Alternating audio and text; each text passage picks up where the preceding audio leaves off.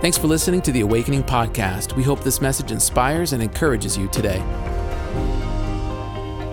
I want to talk to you today about how prayer is our weapon against opposition.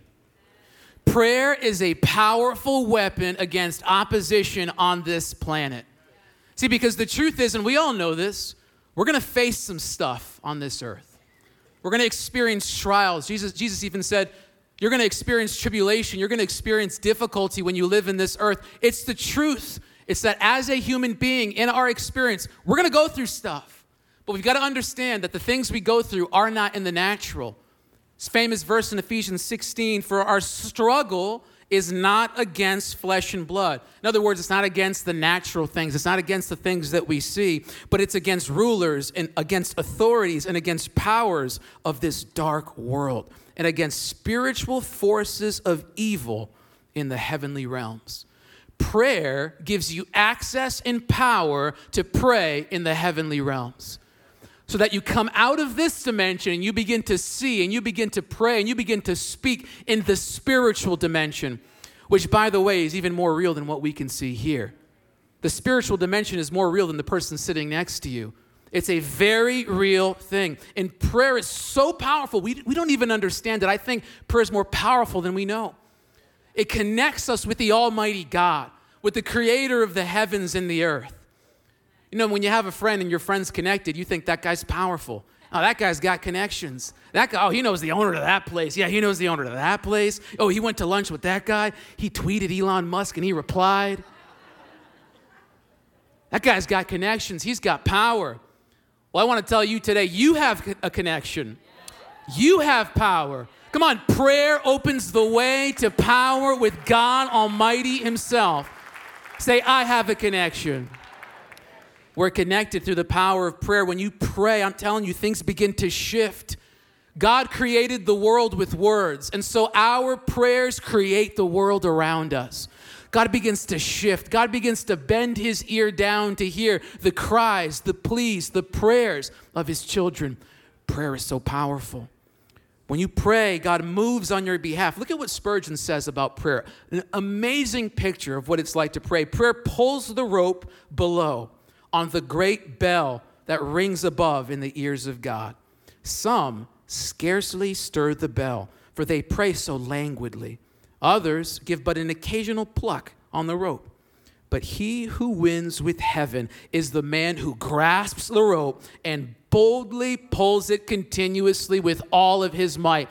Prayer sounds the alarm in heaven so the Lord can hear and he begins to move on our behalf. Amen? Amen. Prayer is a powerful thing. The problem is that sometimes people treat prayer as a last resort and not as a lifestyle. We treat prayer like our faith, like it's a trophy on the wall that you admire, when in reality, prayer is a weapon that you should wear on your waist. It's something that should be actively used, actively picked up, actively handled in the life of a believer. When we talk about having a prayer lifestyle, a praying life, we pray in every moment. The Bible says to pray without ceasing. Does that mean all the time? I'm praying all the time? Yes. Come on, you pray in the car, and I pray at home, and I pray in bed, and I pray in the morning, and I'm praying at work. When something weird happens, I'm praying. She said, what? I'm praying. He did what? I'm praying. We pray without ceasing. It's a weapon, and it's a supernatural weapon, and it's powerful. Prayer is powerful. I think we understand sometimes that we have victory in, in eternity, but because we lack the principle of prayer, we live as victims on the earth, and we begin to lose perspective on who God is and who you are in him, living a life of defeat, living in defeat. Well, things are just always this way. Well, little things spin me out of control. I'm unstable. Don't come near me. I'm unstable. My emotions are unstable. My mind is unstable. My thoughts are unstable. It's a lifestyle of defeat, instability. We give in to fear, give in to worry, give in to doubt. Well, I don't know what we're going to do about that. There's no strength. A weak prayer life makes for a weak Christian. You give up when you experience disappointment. Every unexpected circumstance stirs your world upside down. But that's not the life that God meant for us to live. Can you say amen? No, prayer unlocks the power in our lives. So that's why I love this story in Second Kings chapter six.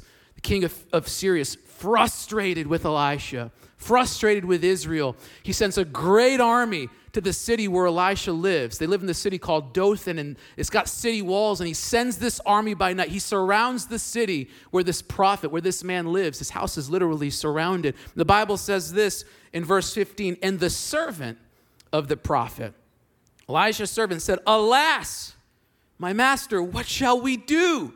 Another translation, N I V, says, "Oh no, my Lord. Oh no."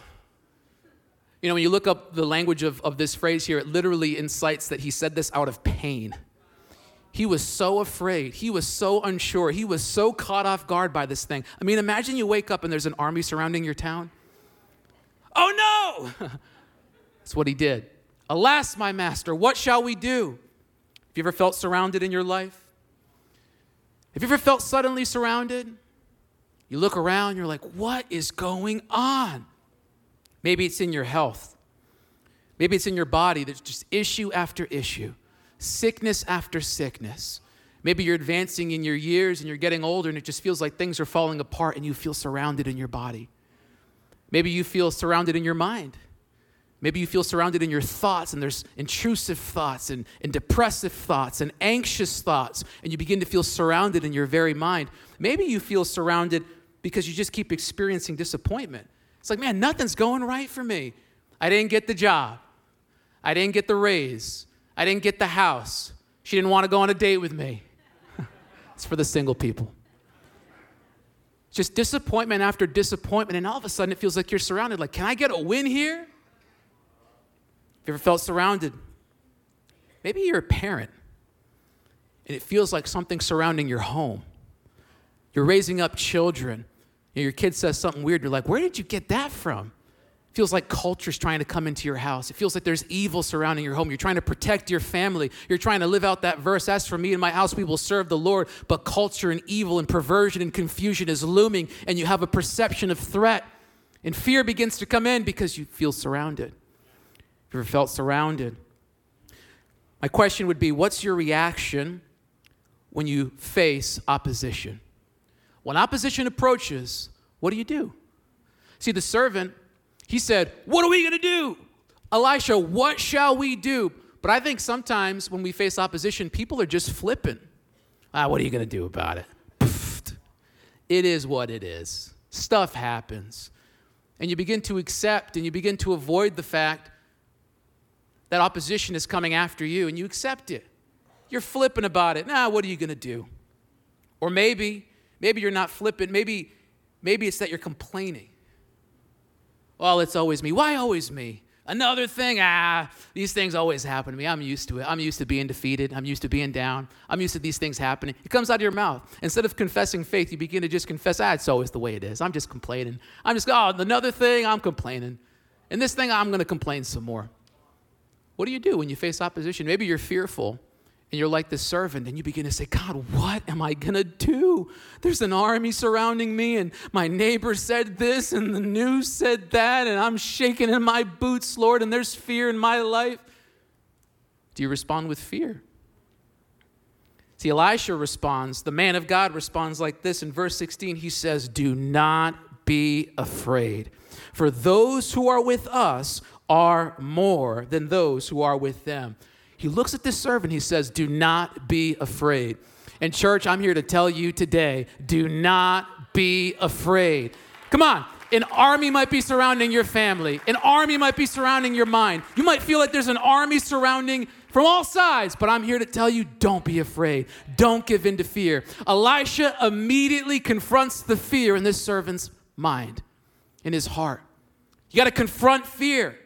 Fear must be confronted. When you begin to feel like fear is creeping up into your life, because it's so sneaky, fear comes in like a, like a worm, like a thought of, huh, you see something, you hear a whisper of something. When you begin to feel fear creeping into your life, you need to shut that thing down. You got to shut it down. Leave no room for there to be fear in your mind or fear in your heart. Can you say amen? When you feel like you're beginning to lose hope, like, I don't know if this thing's going to turn around. I don't know if things are going to shift for me. I don't know if I'm going to get better.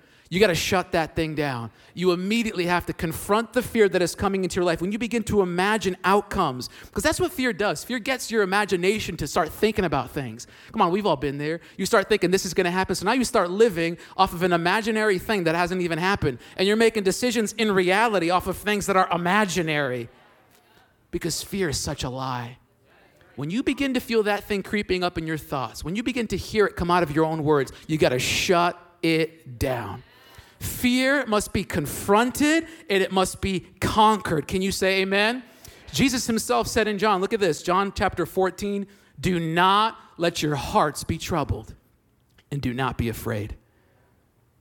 He doesn't say, doesn't say sometimes, you know, it's okay. You can be a little afraid. You can be a little nervous. He just says, don't be afraid. It's a command from Jesus himself. Jesus says, leave no room for there to be fear in your life. Fear must be conquered. Fear must be confronted. Fear must not be coddled. See, sometimes people coddle fear. Oh, I love scary movies. You know, you want to watch a scary movie together? And it's cozy. Oh, we're scared together. Hey, are you afraid? I'm afraid. Let's be afraid together. And there's horror. Have you seen some of these movies that are coming out? I mean, it is some of the titles, some of the things that are going on. It is absolutely demonic. And you go to bed at night and you can't figure out why you have nightmares, but you're coddling fear. You got this blanket of fear on you and you're having nightmares. I don't know why I'm having bad dreams. Well, what are you watching? What are you ingesting? Come on, don't coddle fear. Did you see what the news said? Do you want to talk about it together? Let's be fearful together. Come over here. Are you worried? I'm so worried. Are you worried? I'm so worried. Let's be worried together. Come on, we do that. Fear is not meant to be coddled. Fear is meant to be co- co- conquered. I got my C's mixed up there. I like this, though. You guys know where I'm going with this. This is good. Fear's like a shroud. It comes over your eyes. It darkens your perspective. It makes your world smaller. It eliminates your faith. It poisons the hope in your heart. Fear paralyzes you. Fear makes you lose a battle before you've even fought it, causing you to accept an early defeat. Fear, when you accept it, is like it's like you're accepting a lie over your life. I want to tell you today, reject fear. Don't stand for it. Don't allow it. Not an ounce of fear in your life. The servant of Elisha, he was shrouded with fear. He was nervous.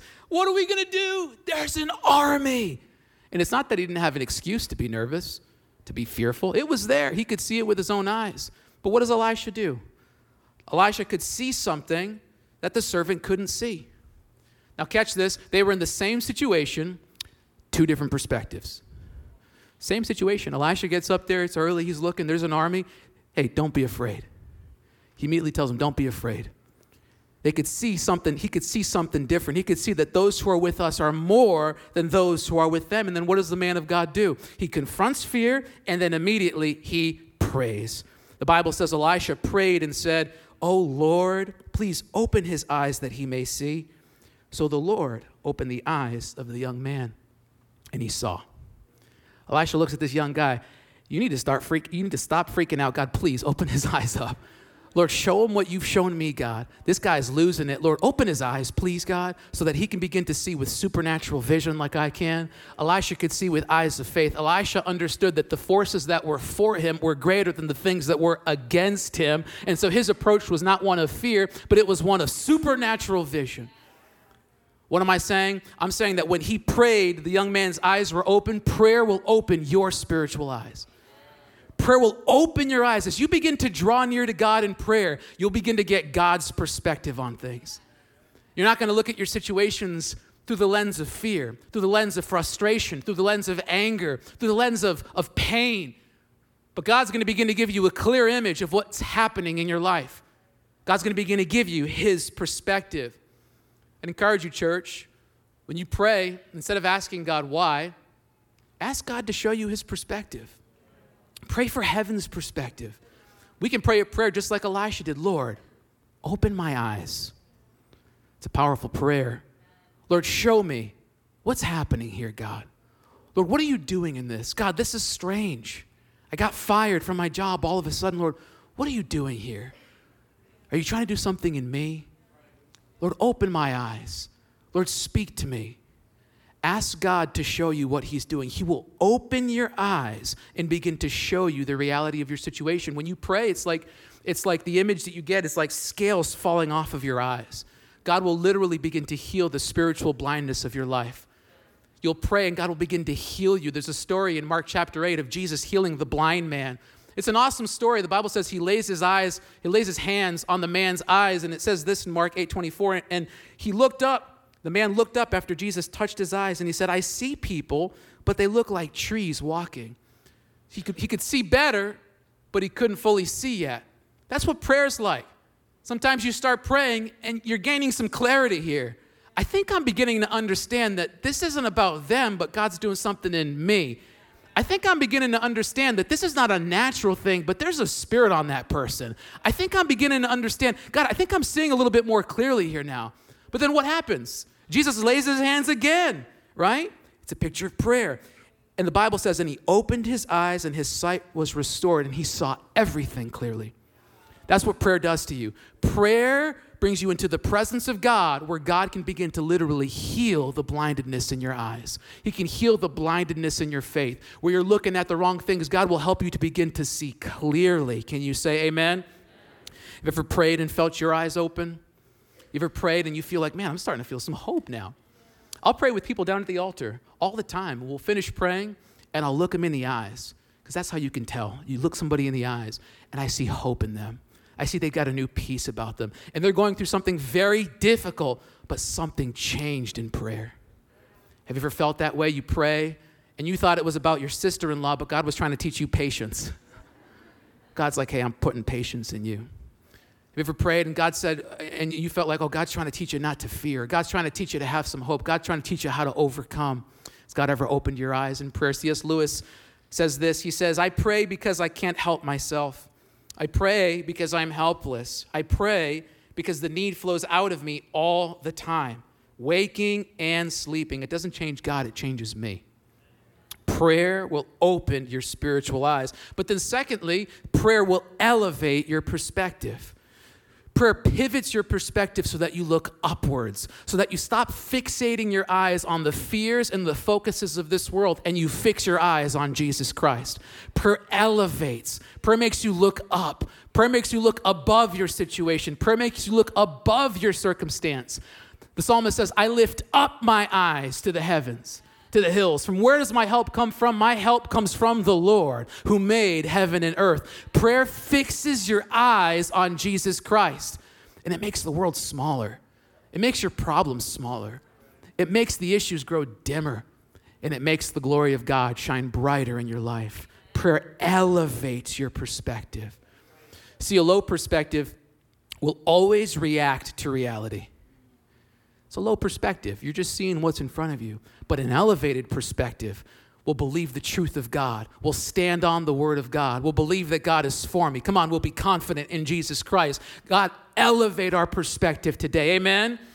That we would look to you, that we would have peace, that we would have joy, that we would walk by faith and not by sight. I don't walk by what I see. I walk by what I know, and it's the truth of Jesus Christ. Come on, I walk according to what God speaks to me. I walk according to what I read in the Word of God. Come on, I walk according to what I pray. I walk according to the principles of Jesus Christ. I don't walk by the news. I don't walk by my neighbor. I don't walk by my feelings. I walk by principle, by faith, and not by sight. I focus on the unseen. Prayer is powerful. It elevates your perspective. It shifts your eyes up. Prayer will elevate your perspective on three things. Number one, prayer elevates your perspective on who God is. When you pray, God begins to show you just who he is. He begins to reveal himself to you. I remember when I was a young teenager, I was praying, and God just told me so clearly. I heard God say to me, I love you. And in that moment, I received and I understood, Lord, you're my Father, and you love me. The Lord will show you who he is when you pray. He'll make you confident in him. He'll, he'll increase your faith. Come on, you're going to begin to believe without having to understand. God will make you stand on the principles of his word. When you pray, it elevates your perspective of just how mighty God is, just how good he is. The Bible says faith is confidence. It's confidence in what we hope for and an assurance about what we do not see. Come on, we're sure about the things we don't see. I can't see the supernatural realm, but I am sure about it. I am sure that God is on my side. I have an assurance in me. Come on, prayer elevates my perspective so that I can be assured in who God is. God is for me and he is not against me. Come on, greater is he who is in me than he who is in the world. Amen? Amen. Prayer elevates your perspective with God. Elevates. The God of the universe is in my corner. But then secondly, prayer elevates your perspective on who you are. Say who you are. See, when you pray, God begins to reveal to yourself who you are in him. You're mighty. You're strong. The Bible says you're a chosen people. You're a holy nation. You're a royal priesthood. Come on, you're the son and the daughter of a king. You're not just a nobody. God elevates your perspective on yourself. Come on, when you pray, God gives you confidence. Amen? Come on, I'm not weak. I'm not little. Well, I'm just a humble little Christian. No, you're mighty. Come on, you're strong. Amen? Come on, you walk into that job interview and you tell the boss, you're going to hire me right now. Now, don't do that. That might be that might be too much. But you walk around with a confidence about you. You're like the guy that walks into his best friend's restaurant. He knows the owner. You walk in there like, hey, is Jimmy here? Tell Jimmy I'm here. Is he in the back? I'll just go see him myself. Walks through the kitchen, sees all the chefs, open the fridge up, try a little charcuterie on his way to the back, sees Jimmy, how you doing? Hey, it's free today, right? It's confidence. Faith makes you confident in who you are in Jesus Christ. That's why I love the story of David and Goliath. It's a powerful story. Goliath, the giant from Gath, this fearsome enemy, approaches. And for days, he's taunting the Israelite army. He's taunting Saul and his army. And let me tell you, nobody, I mean, read the story. Nobody comes up against this guy. They're all afraid and they are out. But the Bible says that David heard him. David just heard this guy. Who does this guy think he is? Who does this guy think he is? David comes up against him, tells Saul, hey, I'm going to fight this guy. They're like, you? Yes, me. Look at the boldness on David. He knows who he is. But you're just the boy. I know. But I've got a God. Amen? Amen?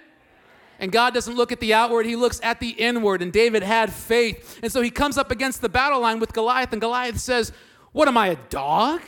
That you would bring sticks? That you would fight me with a stick? Like, what do you think I am? Look at the boldness in David's reply to Goliath. I love this. He says this in Second Samuel. David said to the Philistine, you come to me with a sword and with a spear and with a javelin. In other words, you come to me in the natural. But I come to you in the name of the Lord of the hosts, the God of the armies of Israel, whom you have defied, by the way. You're not fighting me. You're coming against my God. This day the Lord will deliver you into my hand, and I will strike you down and cut off your head. It's getting graphic. And I'm going to give the dead bodies of all the Philistines to the birds of the air. Whoa. And to the wild beasts of the earth, that all the earth may know there's a God in Israel, and that all this assembly, all these witnesses, all these people, yeah, them, they're going to know that the Lord saves not with sword and spear. The battle's not in flesh and blood. For the battle is the Lord's, and I will give, and he will give you into our hand. Amen? The boldness on David. Come on, he knew who he was. Come on, this is your approach. You walk into that job interview, you read that to your boss. You say that. I'm going to, no, don't do that.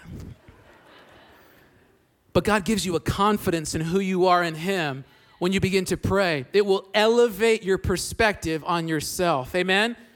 I love this, this little detail. The Bible says it so quickly, but the, when, when David went up against Goliath, Goliath approached him, but the Bible says David ran quickly to him.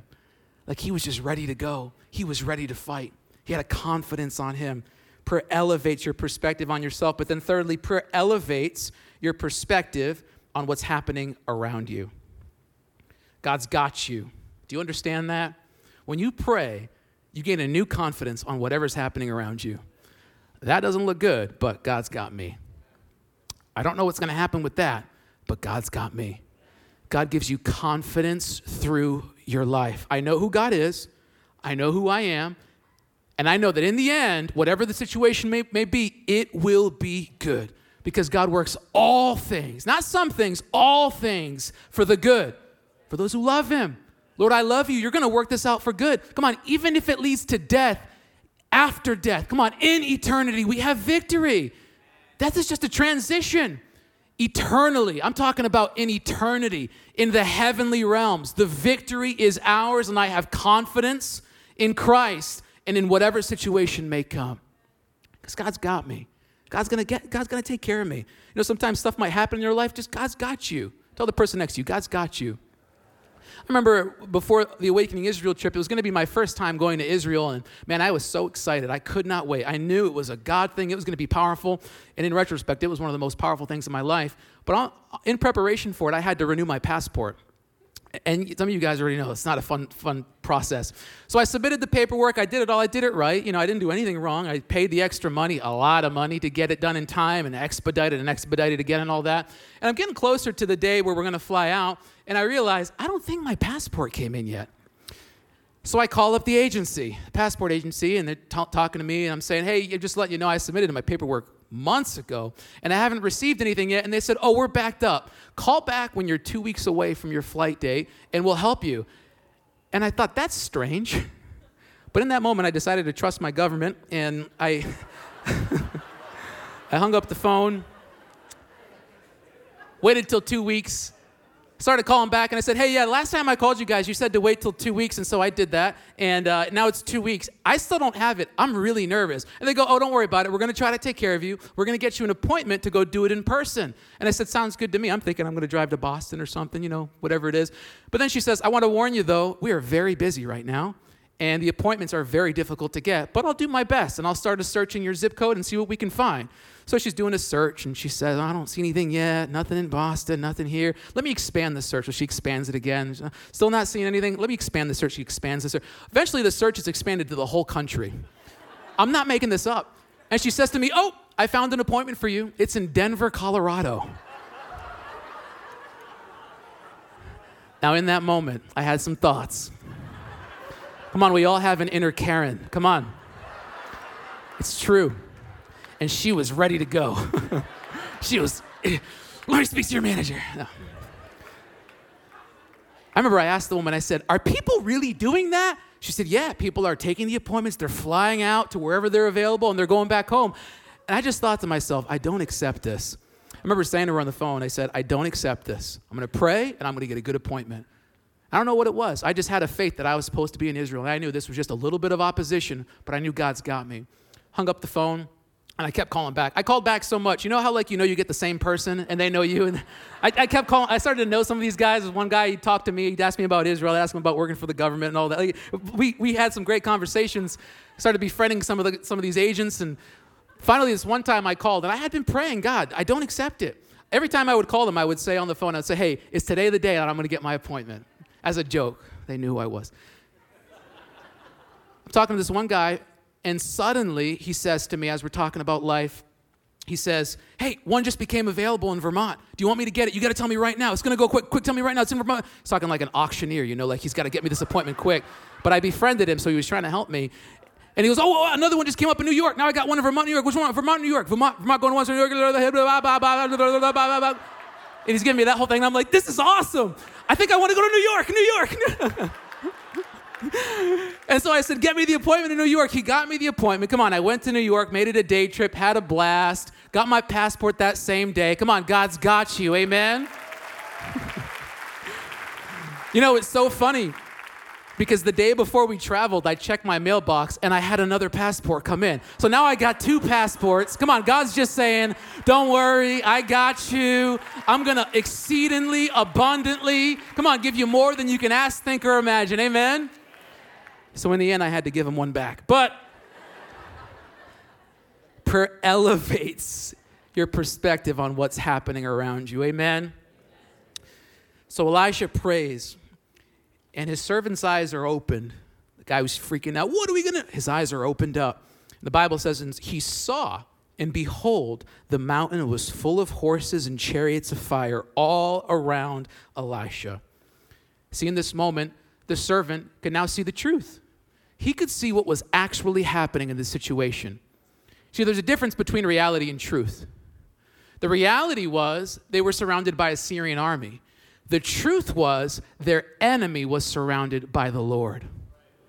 They had a greater army surrounding them that was for them than the enemy that was against them. And the servant could see it. The Bible says this in Second Corinthians, so we fix our eyes not on what is seen, but on what is unseen, since what is seen is temporary, but what is unseen is eternal. What am I saying? I'm saying that God's eternal truth is greater than any temporary reality.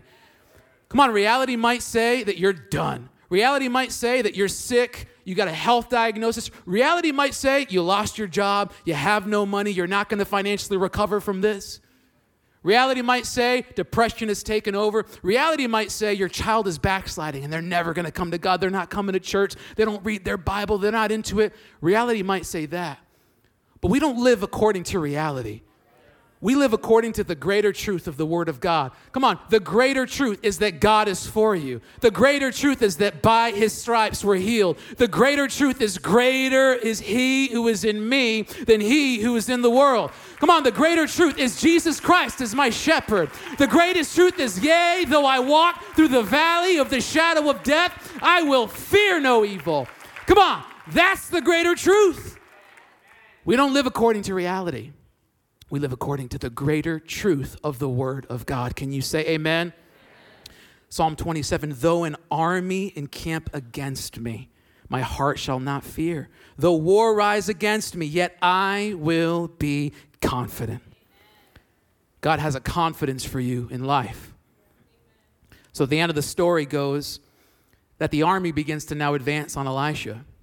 Elisha opens this kid's eyes through his prayer. The kid's not freaking out anymore. And the army starts to advance. Now they come into the town. And look at what the Bible says. The Bible says, and when the Syrians came down against him, Elisha prayed to the Lord. He prayed again. You know, I love this. It's like the physical army now says, we're going to move. We're going to get aggressive. We're going to get this guy. Elisha doesn't have a sword in his hand physically. He has one in the spirit. And he begins to pray. And he prays again. And he says, please strike this people with blindness. So came and he struck him with blindness in accordance to the prayer of Elisha. God immediately answered Elisha's prayer. You got to understand that Elisha's prayer and the power of prayer both opened the eyes of the servant and blinded the eyes of the enemy. That's how powerful prayer is. It will elevate your perspective and it will eliminate the option for you to be a target for the enemy. Prayer protects you. Prayer is a very powerful weapon. It protects you from the enemy. It blinds the enemy to you. God hides you. We're hidden with Christ on high. Prayer protects you. That's why Jesus in the Lord's Prayer taught us to pray like that. Remember what he said? He says, pray, pray like this. Deliver us from the evil one. When you begin to pray protection over your life, when you begin to pray protection over your family, over your children, I'm telling you, God begins to move. He will blind the enemy so they cannot even touch you. There might be war happening on the outside, but in my house, come on, in my camp, the enemy is blinded. He has no footstool. He has no door. There is no way. God, blind the eyes of the enemy. Let no evil come upon me or my family. Lord, let your protection, God, cover us. It's a powerful prayer. The protection of the Lord in the life of a believer. Prayer is so powerful. We got to understand that because of prayer, there was no battle. See, the battle was won before it was ever fought because Elisha prayed.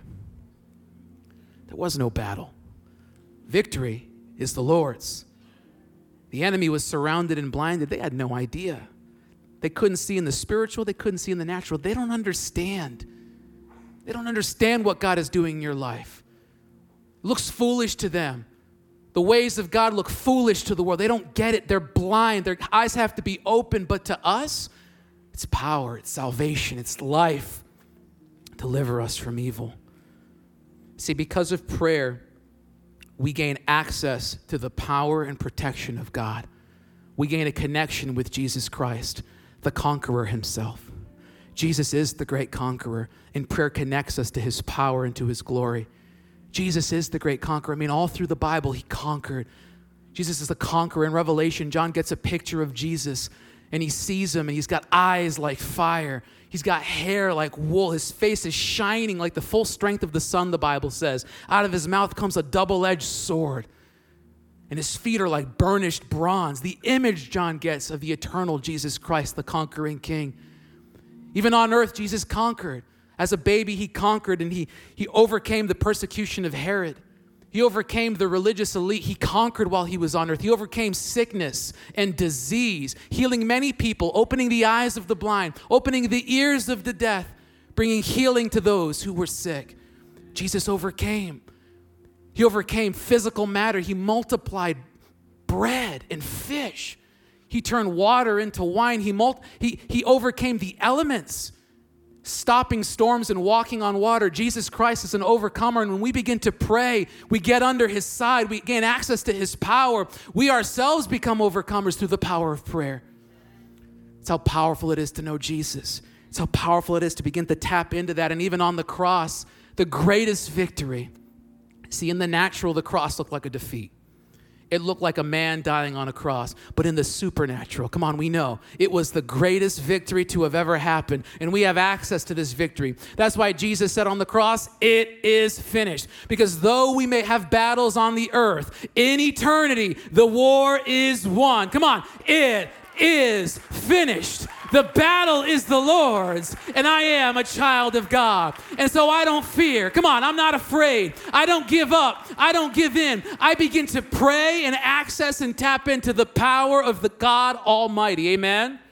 It's the power of prayer. Amen. Prayer is the weapon that overcomes opposition.